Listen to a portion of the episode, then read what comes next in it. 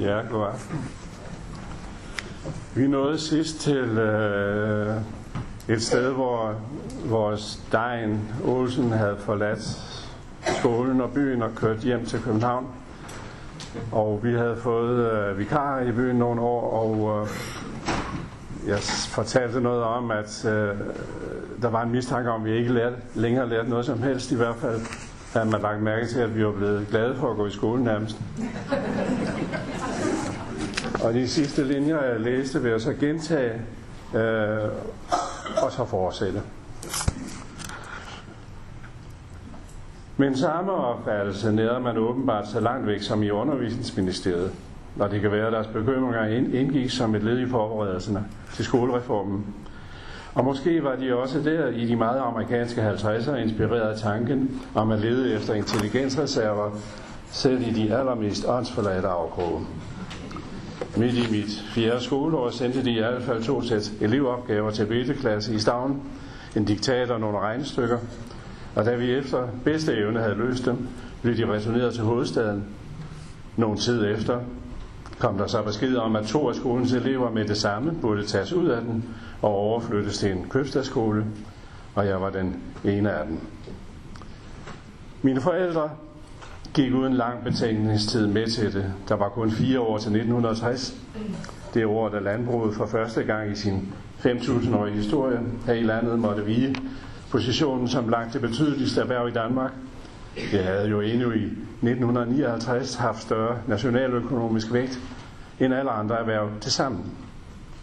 Den udvikling havde for alvor taget fart blot en 5-10 år tidligere, dels i kraft af Marshallhjælpens bidrag til billig finansiering af en omfattende mekanisering af landbruget, dels som følge af meget resolute politiske tiltag til accelerering af den indtil da meget sindrægtige industrialisering. Og vi var begyndt at tage afsked med vores heste. I huset klarede min mor sig allerede uden pige, for hun havde fået støvsuger, køleskab, fryser og frem for alt en elektrisk vaskemaskine. Og snart kunne vi også med traktorer og plove med op til fire skær, og med grønthøster og mejetærsk osv. undvære den ene af kalene til markarbejdet. At en hastig affolkning af byen også dermed var i gang, det kunne vi med korte mellemrum tælle os frem til. Og enhver kunne se, at der snart ville være ganske få tilbage i landbruget. Og man måtte regne med, at kun de allerdygtigste ville kunne klare sig ved landvæsenet. Og mine forældre, og navnet min far jo, kunne også både se og regne ud, at jeg med mine vaklende evner og tvivlsomme tilbøjeligheder bestemt ikke ville blive en af dem. Så hvor lidt fidus han indhader til bolig lærdom, så tror jeg, at han tog forslaget om at flytte mig til Nibe skole som en chance for, at jeg dog kunne finde en hederlig plads i livet. Selv havde jeg vist ikke nogen mening om det. En spirende trang til at kunne komme lidt mere væk hjemmefra, fandt jeg måske nok indfriet. Og det helt anderledes nebenitiske skoleliv, jeg var blevet tilkendt, prøvede jeg da også snart have mig fast i, for ikke at blive sendt retur. Tanken om det må mine nye lærer jævnligt have overvejet, og det var øjeblikket, hvor den endda fristede mig selv. For de 5-6 år, jeg kom til at gå på den skole, og navn de første 3-4, de blev en helt lille mere brydsomme for mig, end min hidtidige i det perspektiv, temmelig idylliske barndom havde været. Jeg skal lige nævnes, at jeg... Den står ligesom også. Kan I høre? Ja. Jeg skal... Okay. Det tror jeg. Her skal lige nævnes, at jeg med, i og med selve overflytningen mistede stort set en hver talegave. Det kunne være, fordi jeg nu i timerne skulle aflægge min dialekt og forsøge mig med en slags nibesprog, og fordi jeg fagligt var så langt bagud, at jeg i øvrigt ikke fattede, hvad der blev undervist i. Det kunne også skyldes, at jeg i frikvarteret næsten ikke havde nogen erfaringer til fælles og kunne snakke med om de, klasse, med om de klassekammerater, der for de fleste vedkommende var, var vokset op i allerede moderniserede miljøer. Men den tredje og fjerde grund var sikkert, at jeg også før skoleskiftet var begyndt at begrænse min snakkesalighed. For jeg oplevede gang på gang, og ligesom ofte og ofte, at det jeg sagde enten slet ikke blev forstået, eller så som noget andet, end jeg havde ville sige, og det derfor ikke rigtig kunne nytte noget at åbne munden. Det hele spillede uden tvivl mere eller mindre ind og med, og det kunne det måske alt sammen så virkningsfuldt komme til i kraft af, hvad jeg før kaldte min lille særhed. I så fald viste den sig, der nu at være skæbnesvanger, hvis vi forstår skæbne som en livsbestemmende omstændighed. For det, at jeg altså ikke rigtig kunne få noget sagt længere, det førte med, med sig, at jeg begyndte at skrive. På trods af tavsheden var mit udtryksbehov naturligvis ikke blevet mindre end nogen andens. Og jeg skrev det, og skrev i enhver ledig stund, det vil sige, når jeg egentlig skulle have lavet lektier. Jeg skrev i hæfter, som jeg ikke ved, hvordan jeg fik tiltusket mig. En fortrængning, der vil også kan rumme et svar på, hvorfor jeg altså hurtigt skaffede dem af vejen. Det var dog også for at sikre mig, at ingen nogensinde skulle få at se, hvad der stod i dem.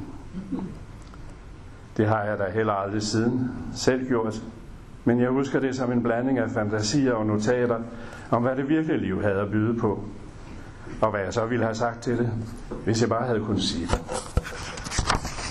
Og det var så afslutningen på, hvad jeg i mit manuskript har kaldt første kapitel. Det kunne hed Stavn.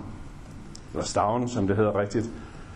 Uh, og det kapitel 2, som nu begynder at kunne, så hed Nibe og Aalborg.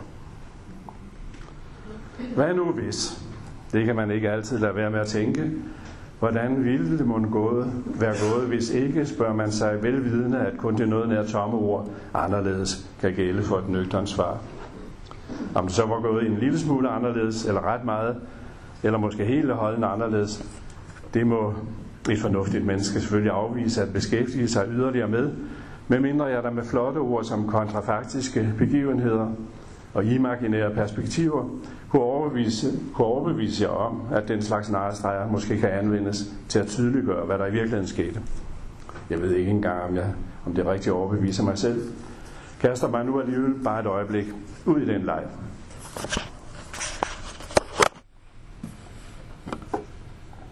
Så hvis altså jeg var blevet født en 15-20 år tidligere end 1946, Jeg så ville jeg have afsluttet min skolegang i Stavn som 14-årig, og jeg ville kort tid derefter være blevet sendt hjemmefra som, for som tjenestekald at lære noget mere om landbrug på en anden gård.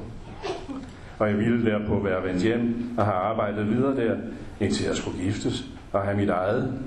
Jeg vidste, at der ikke alle vegne havde vist mig så sjældent udulig til alting, at man ville have prøvet at få mig ind på et seminarium.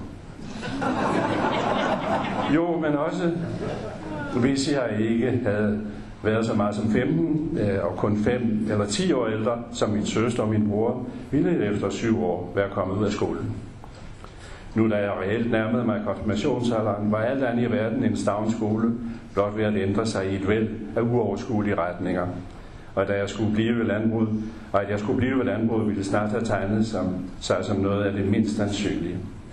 Min søster kom tilbage til det, Jeg hun giftede sig med en landmand, men det var en tilfældighed, og slet ikke efter planen, for hun havde straks efter konfirmationen forladt landmandslivet for først at blive stuepige i købstaden, og derpå telefonistene. Min bror var så samtidig blevet træt af slæbet på mark og i stald, og da han havde været inde som soldat, fandt han ved et tilfælde et job som plejer på et psykiatrisk hospital, og ikke så længe efter ved nok et tilfælde et andet som brandmand, hvad han så forblev hele resten af sit professionelle liv. Og selv ville jeg nok have fulgt fiskernes råd og være stukket til søs. Men nu et sidste hvis. For hvis undervisningsministeriet fem år tidligere, end det faktisk skete, havde let efter bolig begavelse på steder, hvor det var så usandsynligt at finde den, så ville min meget dygtige søster være blevet fjernet fra Stavnskole. Og jeg ville i ro og fred kunne have fortsat der sammen med mine jævnaldrende, indtil et par år senere, da skolereformen af 1950-1958 nedlagde den, og jeg ville i fælde med en lille flok fra vores by have fortsat skolegangen i den nybyggede centralskole i Farstrup op til 16-årsalderen. Og det ville, jeg kan næsten ikke forestille mig andet, have betydet, at mit liv som teenager var hensfundet i en fortsat tryg og harmonisk sammenhæng med mit hjem, og i en varm og tillidsfuld fortrolighed med de kammerater, jeg var vokset op med. Eller bare jeg har her et par gange henvist til tilfældigheder, og jeg kunne med rimelighed have gjort det en hel flere gange. Og havde de nævnt det ikke således tumle omkring med mig, så kunne andre før eller siden være kommet til og have placeret mig på en helt anden hest i den tilfældighedskausel, som vi kan stige på her og der, og må stå af hvor som helst, og som indimellem kører både forlands og baglands med os. Vi ved aldrig, hvor længe. Historikere vil naturligvis se bort fra sådan et tivoli. De vil sætte alle kræfter ind på at søge logisk koherens og indføje personer og hændelser i forløb, der kan samle sig til en meningsfuldt hele. Ja, sådan gik det altså alt sammen med nødvendighed, kommer de endelig til at hæve det. Og historisk set blev der alt, hvad jeg kunne opleve, som noget, der nok tilfældigvis, men dog på enestående vis angik lige netop mig. Blot et blandt flere hundredtusinder eksempler på, hvad der fra midten af 50'erne til begyndelsen af 60'erne måtte overgå landboungdommen i Danmark. Omkring en halv million var vi tjenestefolk og sønner og døtre og bønder, der i de år blev til overs på landet.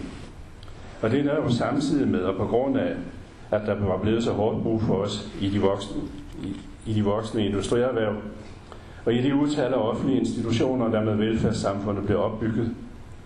Heller ikke så få af os altså blev lidt ind i langvarige uddannelsesforløb, for også behovet for intellektuelle færdigheder, havde visse politikere for længst forudset ville stige stejlt med den fortsatte modernisering af samfundslivet. Nytten af den slags overblik vil jeg slet ikke betvivle. Men skal vi nærme os nogen indsigt i, hvordan en tilværelse under sådan omstændigheder kunne forme sig, så må vi igen lægge al almen historieskrivning er såvel faktuelt som spekulativt tilsnit fra os og nøjes med at lytte til, hvad vi hver især har at fortælle hinanden. Som 10-årig hoppede jeg derfra klasse i Stavn til 4. klasse i Nibe, og fra en skole med et samlet elevantal på et sne stykker til en anden med 4-500. Byen kendte jeg ellers godt. Det var Nibe, vi kom til, når vi skulle klippes og have nyt tøj, og kigge efter gaver hos guldsmeden og isenkammeren. Og det var her, min far var inde og snakke med direktøren i sparekassen, eller med sin sagfører, og bagefter spiste sin middagsmad på et af hotellerne, og her lå jeg der også politistationen og domhuset og sygehuset og slagteriet og biffen. Som købstad havde byen tre sild i sit våben, og i de små gader ned mod fjorden vidnede mange smukke døre ind om velstanden i de store sildefangsters dage. Men der var nu kommet jernindustri til, en beslagfabrik med flere hundrede arbejdere, og en hel del af dem både i temmelig nyopførte etageejendomme i byens udkant, og andre blandt funktionærerne langs de parcelhusveje, der allerede havde mødet sig et pænt stykke op over bakkerne. Jeg kendte det alt sammen sådan i store træk, men alligevel som en fremmed verden, ingen jeg kendte, havde lyst til at opholde sig i mere end nogle få timer ad gangen. For dem, der virkelig boede der, kendte jeg ikke nogen af. Ikke som andet end de figurer, vi fra gang til gang kunne genfinde på deres pladser i forretningerne. Og de snakkede fint, og de havde bløde hænder, og var også i tøjet så pillende, at vi næsten ikke tog røre os. Og nu skulle jeg altså færdes blandt dem, eller i hvert fald deres børn hver eneste dag. Og jeg måtte prøve at efterabe dem så godt jeg kunne, og jeg ville sandsynligvis ret hurtigt have kunnet lære det, så de færreste ville kunne skælde mig fra dem, hvis jeg virkelig havde ville. Ville og kunne vælge det, men sådan et valg skulle jeg blive flere år ældre, før jeg kunne træffe. For det var ikke alene et spørgsmål om at gøre sig lidt mindre bundt. Det ville indebære en mental salmortale fra et solidt tilhørsforhold i en traditionsborn stavnkultur til et uvist, uvist svæv i en allerede forandringsparat nibe modernitet. Det ville blive en afsked med alt, hvad der havde dybde og betydning for mine forældre, til fordel for noget fremmed og overfladisk meningsløst. Det fornemmede jeg klart, blot ved tanken om at tage tilløb til sådan et spring. Der ville ikke være nogen vej tilbage. Jeg kom derfor til halvt at tilpasse mig i skolen, og halvt at klamre mig til det hjemlige, og kunne derfor snart ikke falde til nogen steder. Eller jeg faldt netop ingen af de steder ret godt til. Og det er det eneste intet sted lå på cykelturene frem og tilbage. Jeg havde 15 km til skole, og de 30 km på cyklen alle hverdage, og som sådan regnedes dengang også lørdag, de holdt mig i det mindste i god fysisk form. Men de gav mig altså også morgen og eftermiddag nogle stille stunder, hvor jeg alene med mig selv kunne ind- og omstille mig fra den ene slags tilværelse til den anden. Det lod sig endda gøre i de koldeste måneder, hvor jeg ikke cyklede længere til Farstrup og så kørte med rutebilen, for de fire kilometer dertil og derfra kunne slå til. Og meget mere havde jeg sådan set heller ikke til rådighed, når jeg cyklede hele vejen, for jeg fik allerede i varme og føleskab. Og flere endnu i Valsted og Sebbersund. I den flok underholdt vi os jævnligt med at køre om kappen. Så kun min alene strækning fra til det yderste af verden, som var stavnen, og som jeg hver dag igen måtte forvandle til en centrum, kunne tilbagelægges i et dertil egnet tempo. Jeg kan mig mange gange særlig god tid for os at kunne udfolde bogstaveligt talt himmelstræbende drømme om mig selv i fremtiden. Med skoleskiftet var den hidtil grundfæstede forestilling om et kommende gårdmandsliv næsten øjeblikkeligt forvitret, og jeg løftede nu blikket og mine bedste forhåbninger op fra jorden for at rette det og dem mod æderen. Jeg sang. I vildens sky, mens jeg på den næsten altid fuldkommen øde vej, der, øde vej, der var sted på cyklen, for jeg tænkte, det måtte være muligt for dem inde i radioen at høre mig. Lige så vel som, lige så vel som jeg jo om ind, kun hjemme ved apparatet, kunne høre dem. Men de havde nok, kunne jeg forestille mig, nogle andre apparater. Og de var sikkert meget længere fremme, end man skulle tro.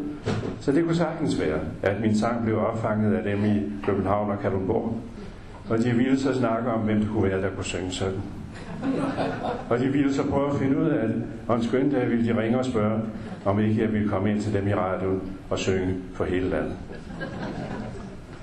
Men jeg tog den nu også lidt rigeligt med ro, med ro, fordi jeg hernede på jordoverfladen, og så snart jeg kom hjem, skulle jeg ind og skifte tøj, og så ud i stallen og hjælpe til med at fodre og malke og ud. Min far ville ikke foreløbig affinde sig med, at, at et nødvendigt onde som skolegang skulle komme til at fylde så meget, at jeg slet ikke kunne være med i det virkelige liv. Jeg måtte da dagligt deltage i det virkelige, medmindre det lige var lykkedes mig nok en gang at finde et skjulested i et eller andet hjørne af det uvirkelige. I hvilken afdeling lektier hørte til, blev vel aldrig, blev vel aldrig endelig afgjort. Men i praksis fik jeg sjældent lavet nogen af dem, og klarede mig selv sagt elendigt i de fleste skolefag.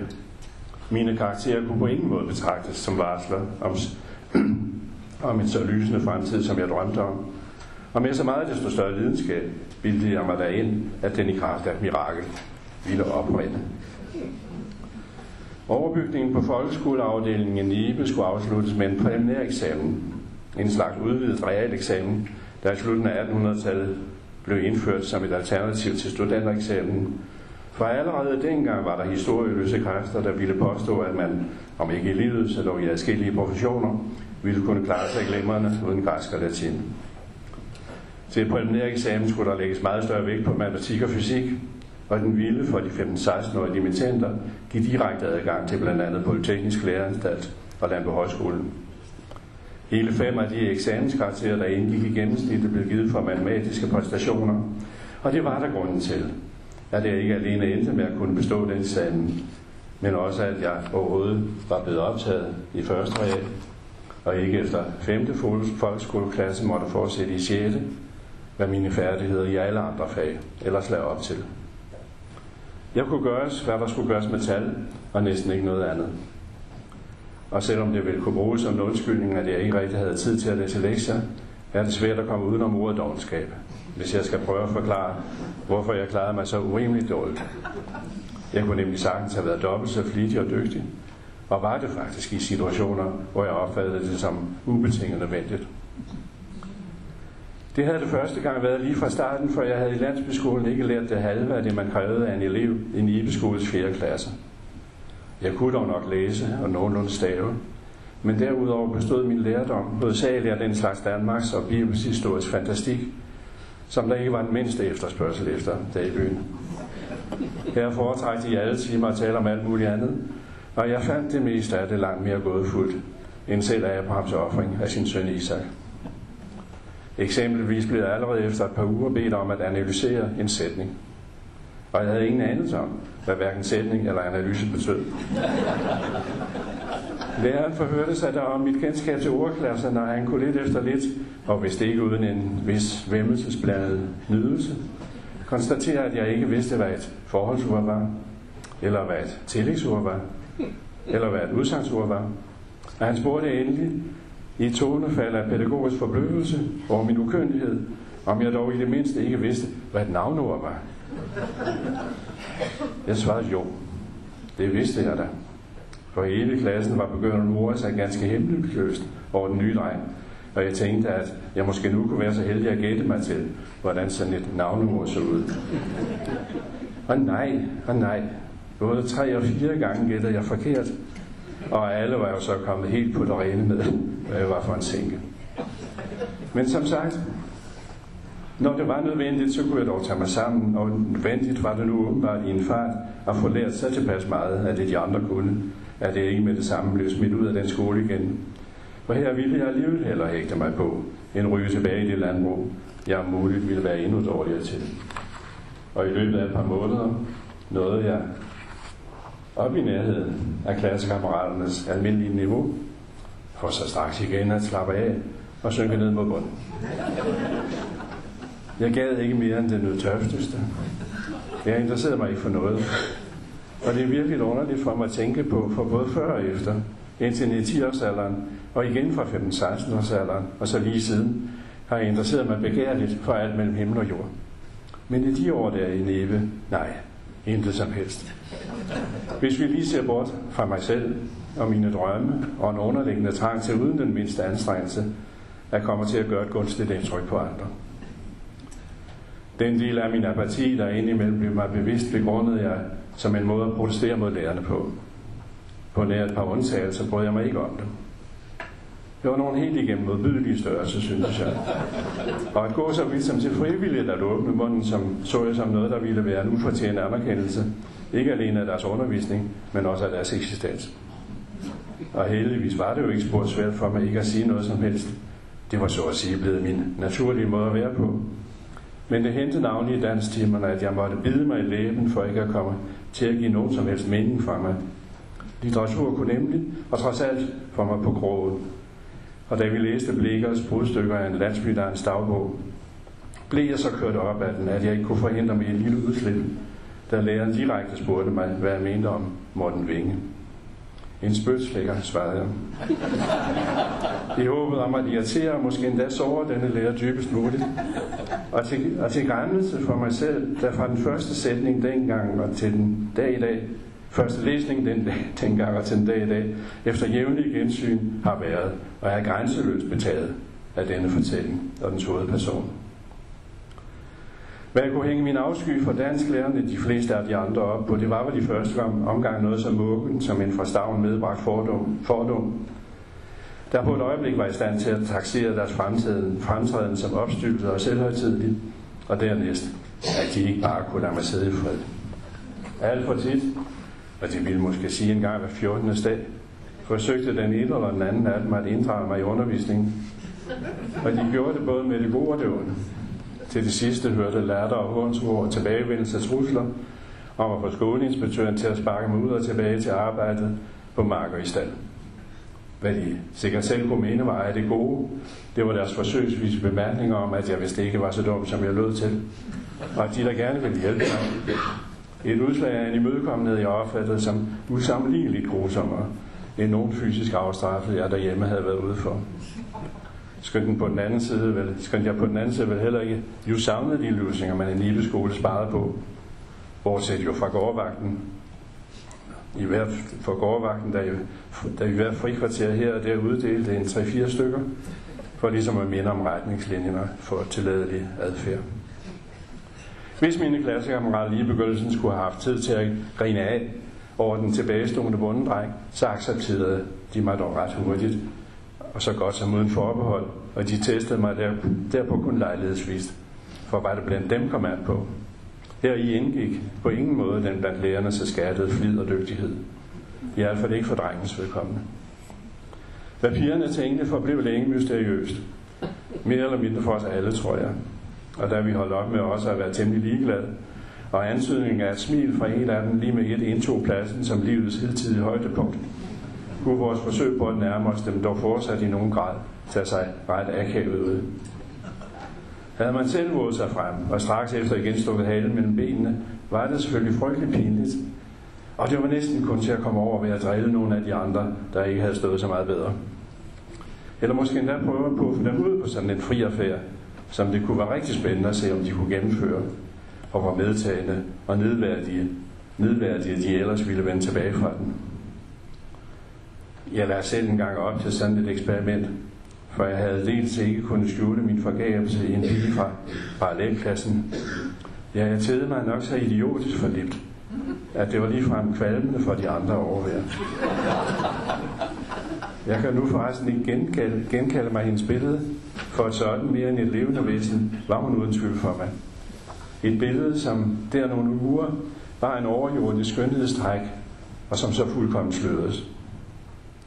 Og det var altså blevet udholdeligt for mine venner at se mig gå sådan omkring. Og de udtænkte da en nærmest klassisk intrige. Men det kan slet ikke udelukkes, at de ud over chancen for et godt grin, også tænkte på muligheden for at hjælpe mig. De henvendte sig til hende, hvor hun et sted i virkeligheden åbenbart befandt sig. Og de udformede med hendes hjælp et glødende kærestebrev, som de derpå overbragte mig. Og jeg besvarede det, og fik dem til at give hende mit brev. Selv tog jeg knap så meget som kigge efter hende. Og jeg modtog, og jeg modtog snart et nyt fra hende, og skrev naturligvis selv tilbage, og det fortsatte sådan en 4-5 omgang. En tog en dag stod parat ved vores klasseværelse, da der ringede ud, og hun skyndte sig ind foran mit bord med mine breve mellem hænderne, og hun lagde dem fra sig der, og tog dem så et for et op, og dem de små stumper, og lod dem drysse ned over mit liderlige hoved.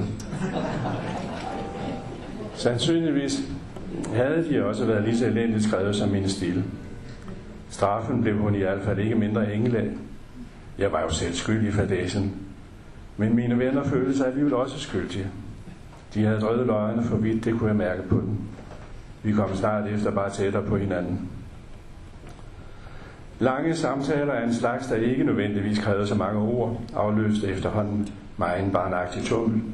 Og uden for pigernes forblindende stråleglans kunne vi have tænksomme og fortrolige stunder sammen. En af dem, jeg fulgtes med på en del af skolevejen, cyklede jeg også tit omkring med om søndagen, og han havde da sin tegneblok med og afbildet meget sikkert og talentfuld en udsigt her og en kirke der. Han ville være kunstner, og da han havde fortalt mig det, var det helt lige til, at jeg overfor ham som den første kunne røbe, at jeg var begyndt at tænke lidt på at blive forfatter. På en af vores ture slog han alligevel grunden væk under fødderne på mig. Det havde jeg nævnt, at om ikke andet, så havde vi da altid Gud. Og han stirrede vantro på mig og sagde, at Gud skulle der ikke fandtes. Og at det var dumt, og de grinede at tro på. Men at det overhovedet var muligt at tænke sådan, det havde aldrig et sekund før strejfet mig, og at han oven i købet turde sige det højt, så Gud ikke kunne undgå at høre det. Det var hårdrejsende, og en gysende beundring listede sig ind under min skræk for torden og lynild fra det høje. Jeg kom langt fra så meget til hægterne, at jeg kunne tænke på noget forsvar. Og selvom jeg lang tid endnu bevarede troen i mit stille sind, så havde mistanken om, at den overhovedet kunne behøve et forsvar, nu gjorde dage mens umiddelbarhed og en ligefrem tvivl om nogen slags guddommelighed kunne så ofte og ofte åbne sig, efterhånden, som jeg også hørte mere og mere om, hvor fornuftig verden var indrettet. Min fars kirkegang hjalp, dernæst, hjalp mig dernæst kun videre i en foragt for kristelighed som formelader. For i det daglige så jeg nu tydeligt, at han ikke så tit viste næste kærlighed, hvis der var andet, der bedre kunne betale sig for ham. Min mor fik han i øvrigt meget sjældent med i kirke. Hun skulle jo lave middagsmad, hed det sig.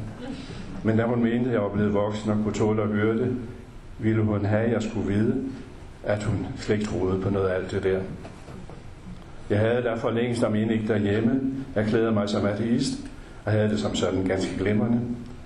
Men jeg var samtidig blevet så storsnudet, at jeg synes det var synd for hende, at hun skulle leve helt uden religionens trøst. Et par gymnasielærer bemærkninger til dens fordel, synes jeg ovenikøbet, min sønlige hengivenhed måtte byde mig at lade falde. Min ven, der kunne og ville blive kunstner, og som forvirrede min barntro, han lød, han lød til gengæld meget hensynsfuldt være med at mor sig åbenlyst over mit håb om at blive forfatter. Som alle andre vidste han, at jeg ikke kunne skrive. Ikke så meget som to sætninger, uden at de begge blev meningsløse. Og havde han ikke som overbringer af mine kærestebrev med egne øjne set det, så hørte han og den øvrige klasse jævnligt fra vores dansklærer, der også gerne illustrerede min evneløshed med et par underholdende citater. En del af mit skriveproblem var der nok, at jeg ikke selv kunne se det. Jeg forstod udmærket, hvad jeg skrev. Og jeg skrev og skrev stadigvæk i mine hæfter og syntes mine forestillinger og tanker stod der så lysende klart, at alle mennesker måtte kunne tage dem til sig, hvis jeg, hvis jeg altså ellers ville den gøre dem. Men de faktiske vanskeligheder stak uden tvivl dybere end til sådan et selvbedrag. Mit mas med at udtrykke mig mundtligt havde antagelig rødder i en nærved grundlæggende forstyrrelse af min sproglighed. Det var derfor desværre ikke alene et udslag af en særlig vrangvilje fra min danslærers side, at han dumpede mine stile. Det blev ikke meget anderledes bedømt af den lektor, jeg fik i gymnasiet.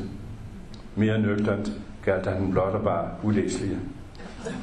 Men heller ikke de slette karakterer, han måtte give dem, trykkede mig så nær så meget, som de stimulerede mig. Jeg ville komme efter det. Og hen mod slutningen af første G, eller i begyndelsen af anden G, lige pludselig i hvert fald, så det ud til at kunne lykkes. Jeg fik karakteren 0 for en stil, med den begrundelse, at jeg havde skrevet den af. Og jeg følte jo slet ingen trang til at protestere, var kun optaget af den mægtige triumf, det var for mig, at jeg nu om siden havde kunnet skrive noget, der så ud, som om det var skrevet af en anden. Og i gymnasiet var jeg der havnet. Meget mod alle rimelige forventninger. Helt op til et par måneder før vi skulle til præliminæreksamen, havde jeg fuldt min vanlige manier med at forberede mig så dårligt og sige så lidt i timerne, at jeg bare lige kunne få lov til at blive siddende. Jeg lå fortsat i bunden mange gange, hvis nok som nummer 30 ud af klassens 31 elever. Og i betragtning af, at jeg klarede mig glimrende i alle vores matematiske fag, må min indsats i stort set alle de andre have været enestående sløjer.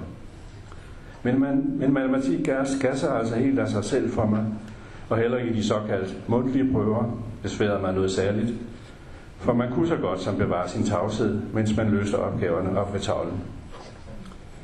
Min matematiklærer var da også den eneste, der ikke opfattede det som en usædvanlig dårlig vidighed, der havde meldt mig blandt de fire-fem, der tænkte på at fortsætte i gymnasiet. Han mente endda, at jeg var særlig begavet, for jeg sprang af til mellemregninger over for hurtigt jeg nu frem til facit. Og han sagde da til mig, at han ville prøve at overtale sine kolleger til at sætte mine karakterer op, så jeg kunne blive optaget, hvis jeg da nu også selv vil anstrenge mig lidt mere i de andre fag, bare lige her de sidste uger. Det gjorde jeg så, for nok blev jeg her som 15-årig, og altså min, også af min far betragtet som endegyldigt tabt for landbruget. Men hvis ikke jeg fortsatte skolegangen, var der en risiko for, at jeg blev sat i kontorlærer på slagteriet eller i sparekassen. Så jeg læste lektier. Og måske kunne nogle af lærerne nu der også ligesom fornemme min gode vilje. Det var dog først og fremmest min matematiklærers overtagelsesevner, der sikrede mig et pænt eksamensresultat. Pænt nok til, at de i hvert fald ikke kunne udelukkes, at de ville have mig på katedralskolen i Aalborg. Inden svaret kom, havde min far dog for en sikkerheds skyld skaffet mig nogle ganske anderledes fremtidsudsigter. Han kendte en direktør i Østasiatisk Company, som ejede det meste af vores skov sydvest for Stavn. Og når han var over inspiceret, støttede de nu og der på hinanden og snakkede. Og en der, der i foråret 1962 kom de til at snakke om mig og hvad der skulle blive af mig. Og ØK-direktøren foreslog da, at jeg kunne blive elev over hos dem. Selvfølgelig skulle de først se nærmere på mig, at jeg skulle bestå en prøve. Det lagde de meget større vægt på end noget eksamensresultat. Selvom han på forhånd jo måtte finde det opmuntrende, at det åbenbart kunne regne. Men hos dem skulle jeg, som alt gik vel, gennemgå en 10-årig uddannelse, først tre år i hovedkvarteret, og derpå her og der på deres handelsstationer i den tredje verden. Og vi rejste til København, der i forsommeren 1962, min far og jeg, med natbåden fra Aalborg. Og heller ikke han, der nu var oppe i 50'erne, havde nogensinde før været så langt hjemmefra. Den store by gjorde ham dog ikke et øjeblik fremmed for sig selv. Nøjagtigt som på vores hjemmeegn, hilste han og gav sig i snak med alle og der ikke just hastede forbi. Og han forhørte sig mange og meget. Og hen på formiddagen jo også om, hvor Østasiatisk Company måtte lå. Det var alle københavner heldigvis klar over. Og hvor Florian ind var over hans tyske Borten, så var de utrolig venlige. Og de pegede og forklarede, og det endte med, at en fin dame fulgte os hele vejen derhen. Jeg blev anbragt alene mand i et enormt lokale, som med sit lange, brede bord og en 20-30 leder betrukne stole, nok ellers blev anmeldt til bestyrelsesmøder. Midt for det bord skulle jeg sidde i en times tid, mens jeg besvarede et mange sider spørgeskema. Især spørgsmålet om mit religiøse tilhørsforhold, og hvad det nu egentlig var, det hed, det var det bruge meget af tiden på at spekulere over. Men jeg blev så kaldt ind på personalechefens kontor, og der kom min far også med ind, og han spurgte selvfølgelig snart, hvad de havde tænkt sig at give mig i løn. Tilstrækkeligt, lød svaret. Hvorefter min far blev forsikret om, at de på alle måder ville sørge for mig. Udover at skaffe mig en bolig, ville de melde mig ind i forskellige idrætsklubber og foreninger med både nationale og almindelige kulturelle formål, og i det hele taget holde skarpt øje med mig. Svaret fra dem modtog vi i sommerferien. De havde besluttet sig til at ansætte mig. Og jeg tænkte, at jeg nok alligevel havde gættet rigtigt på det med, hvorfor en religion jeg tilhørte. Men allerede et par dage efter fik vi besked om, at jeg også godt kunne komme i gymnasiet. Og jeg var efter København og turen blevet en smule loren ved ØK. Hvor meget det indtrak i mig om nogle år kunne sidde i Mellemamerika eller Sydøstasien, så var jeg ikke så meget for indtil da at blive holdt skarpt øje med i hovedstaden. Og slet ikke for deres foreninger. Det lød som om, jeg kunne blive tvunget ud i noget, der lignede spejderliv og danseskole. Og jeg mindes det endnu, at trods min meget kortvarige deltagelse i alt sin gruppe. Jeg meldte mig da til gymnasiet. Og jeg valgte den nysproglige linje.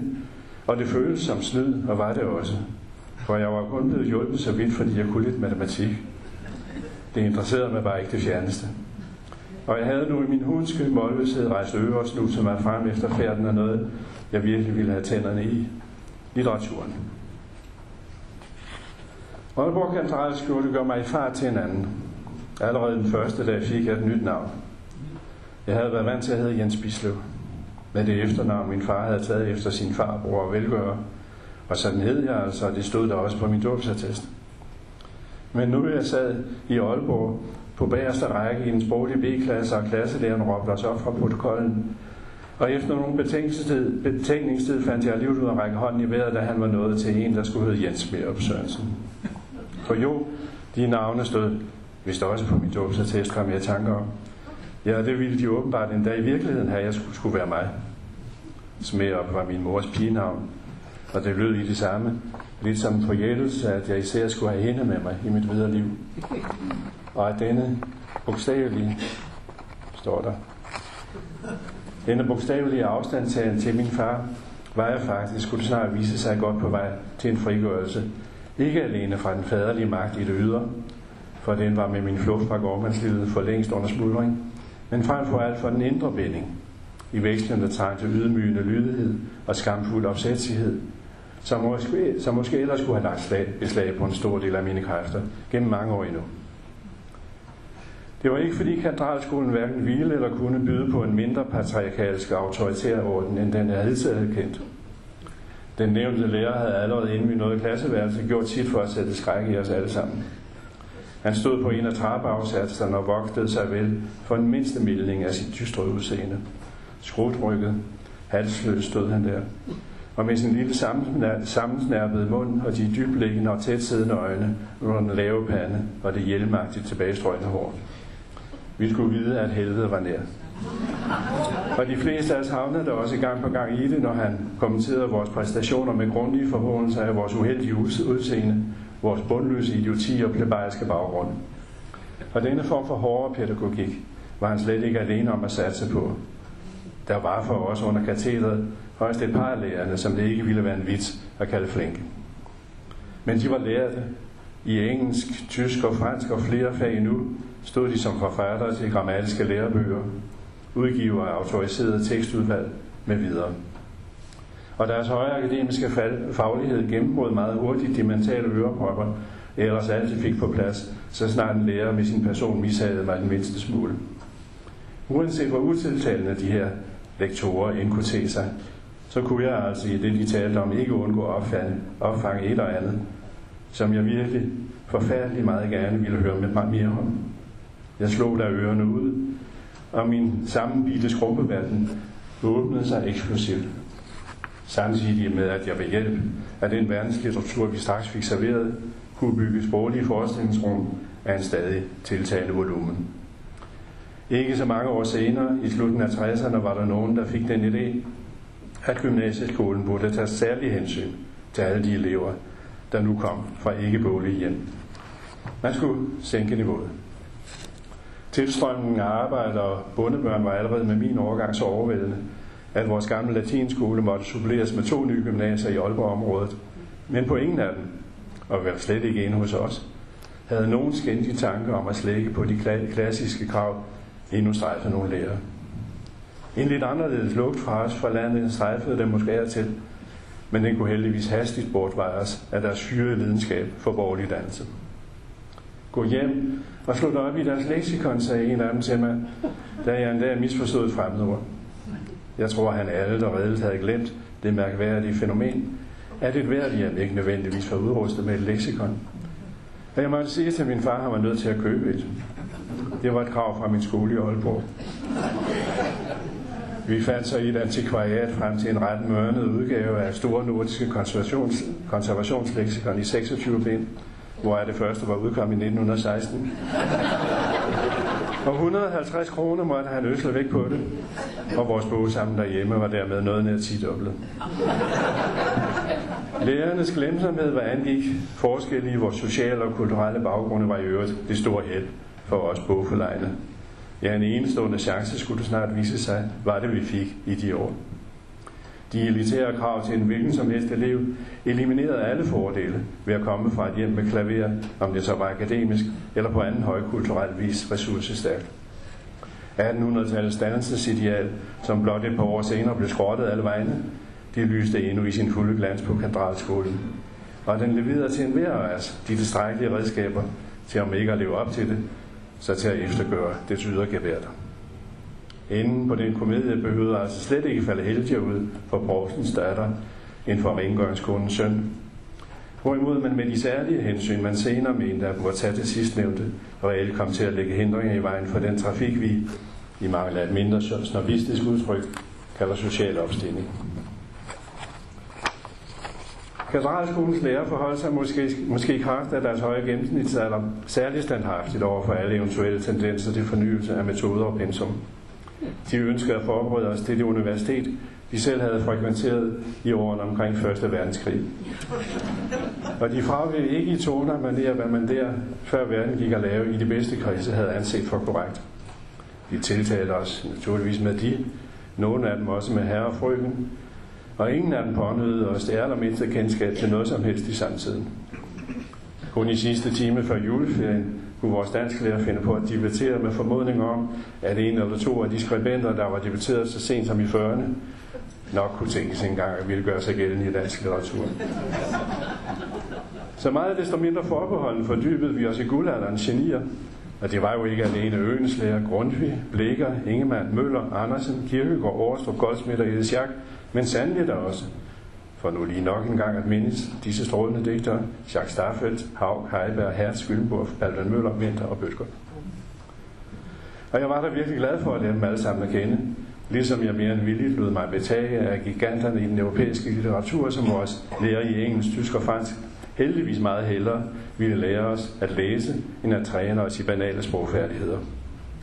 Men ikke mindst antikens digtere forelskede jeg mig alvorligt i, smittet af den nærmest overstadige begejstring, der greb vores lærer i latin og løjtidskundskab, når han fortalte og på originalsprogen læste op af de græske tragediedigter og de romerske digter, og først og sidst jo Homer.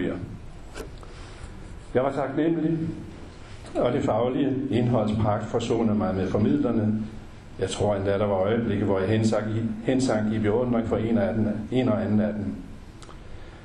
I hvert fald valgte jeg dem nu, hvor jeg stod overfor endegyldigt at skulle skifte sprog som forbilleder. I Nibe skole havde jeg ikke behøvet helt at lægge mit vesthemmerlandske på hylden. Jeg kunne så lidt, som jeg nu snakkede, klare mig med en lettere tilnærmelse til byens variant af købstadsjysk. Men den gik ikke rigtigt på katedralskolen. Lærerne korrigerede mig, og frem for alt synes jeg nu også selv, at mit modersmål lød forkert. Og jeg bestemte mig så for at kopiere disse lærers ordforråd, syntaks og udtale, og for aldeles ikke at prøve på at efterligne det olbergensiske, som en del af mine klassekammerater blev hængende ved, uden selv at høre det vist nok. I løbet af de første måneder af 1. G fik jeg da lært et sprog, som det var blevet talt blandt akademikere ved begyndelsen af 1900-tallet. Og da, vi var noget, og da vi var noget stykke ind i skoleårets anden halvdel, besluttede jeg en eftermiddag på vej hjemad, at fra nu af ville jeg ikke tale et ord mere på godt jysk. Jeg havde nemlig indtil da slået over i, når jeg nærmede mig vores gård. Og det skulle nu være slut med det. Ved aftensmaden henvendte jeg mig derfor til mine forældre i et sprog, som de næppe nogensinde før havde hørt andre steder i radioen. Vi lamslog dem nogle sekunder, der midt i måltidet. Deres hånd- og mundbevægelser gik i stå. Også deres øjne frøs fast i retning af ingenting. Indtil altså de ganske roligt genoptog, hvad de havde været færd med. De spiste videre. Og de så stadig ikke på mig, og heller ikke på hinanden, og de sagde ikke et ord. Der blev helt stille, så snart jeg var færdig med at demonstrere, hvor fint jeg kunne snakke. Og heller aldrig senere, de levede endnu i flere årtier, kommenterede de så meget som antydningsvist mit forræderi mod vores fællesprog. Måske havde de ventet, det måtte ske, og da det så skete, behøvede de ikke mere end disse øjeblikke til at fordøje, at det åbenbart skulle være nu.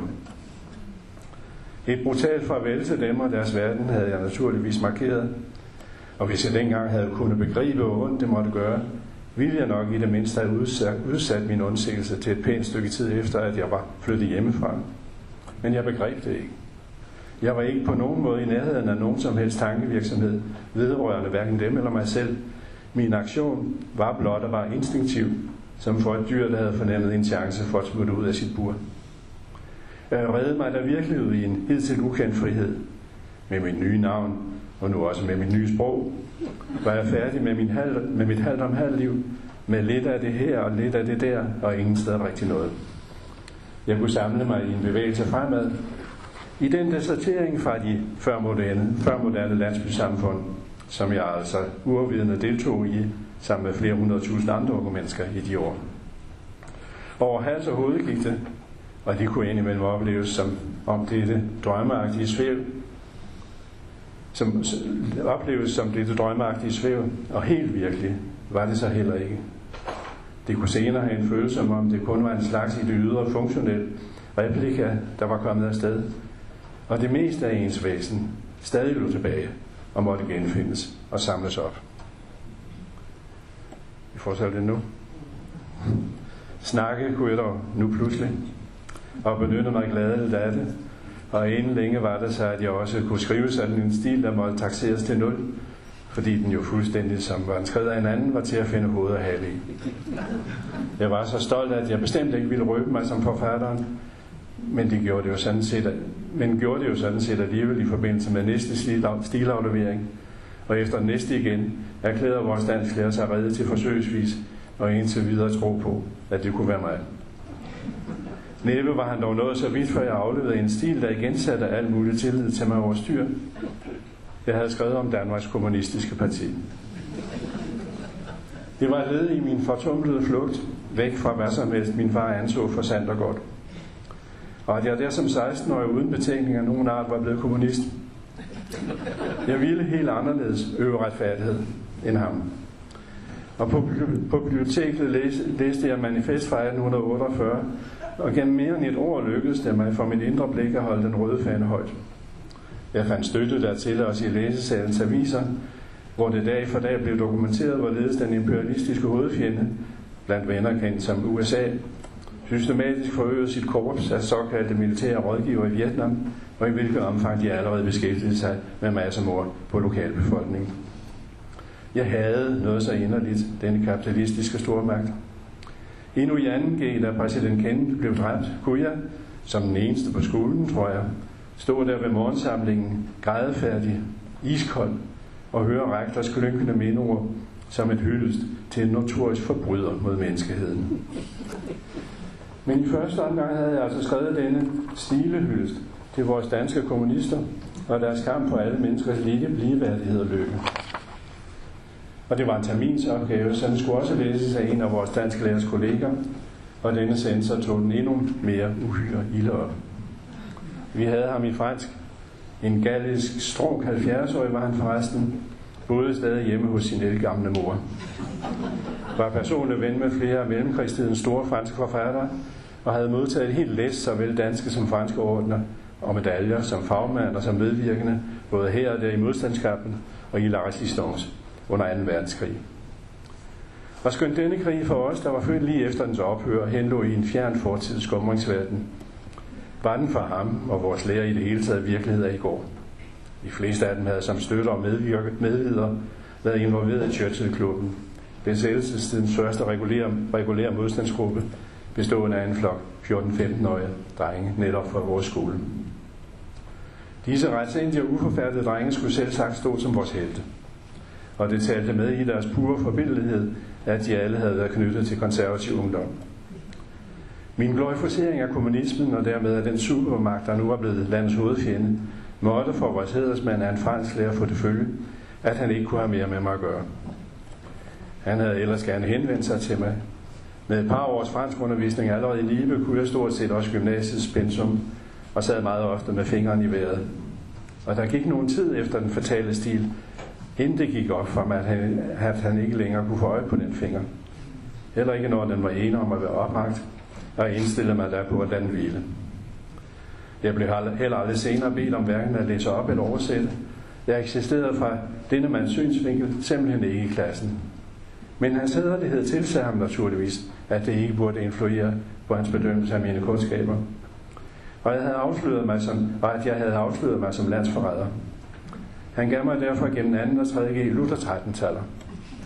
Og efter studentereksamen sørgede han jo, uden jo ikke at vide, hvad jeg nu kunne i faget, for at jeg fik overragt alt, hvad der kunne diskes op med præmier fra en række franske institutioner. En ordentlig fagnfuld stod jeg dermed i andre fag, hvor min formåen blev mere nøgtern vurderet, hørte jeg hjemme blandt det middelmådige. Jeg var ikke som førhen helt elendig, for jeg var ikke længere uvillig til at svare nogenlunde, som lærerne ønskede det. Men min agerighed, som jeg ellers nok må sige er og var anselig, har aldrig lavet sig vække bare halvt i undervisnings- og studiemæssige sammenhænge. Blandt andet jo fordi jeg ikke for alvor har regnet med at skulle bruge nogen eksamen til noget. Min afsides bogpæl gav mig i øvrigt fortsat så lidt tid til lektielæsning og skriftlige arbejder, at det meget sjældent kunne føre til mere end det jævnt acceptable. De 35 km skolevej bevirkede, at jeg nu kørte rutebil hele året rundt. Far til Farstrup. Jeg måtte hjemmefra på cyklen lidt over 6 om morgenen, og var først tilbage ved aftentid ved 5.30 tid om lørdagen lå omkring kl. 4. For timerne på katedralskolen fra 8 til 14 blev kraftigt forlænget af rutebilens køreplan, der endnu ikke havde indregnet, at skoleelever kunne blive en givet kundegruppe. I ventetiden om eftermiddagen kunne jeg sjældent overvinde mig til at lukke min skoletaske, men hengav mig gerne, og som allerede antydet, til ekstra kurrikulære studier. Hvis ikke på biblioteket, så var når jeg havde penge til at købe dagbladet Information. Der stod så underligt meget mere mindre om køer og venstrehøvding i vores egen arbejdstid. Det tønde Københavnerblad gav mig derimod indblik i al den samtidslitteratur, som vores danslæger aldrig røbede den mindste interesse for. Et af de tidlige højdepunkter i min informationslæsning læsning drejede sig dog navnlig om moderne film. Og jeg fik gennem den artikel øjnene op for, hvad billeder af skorsten og stempler og dampende lokomotiver gennem tunneler i grunden betød. Ja, sige tak for i dag. God aften.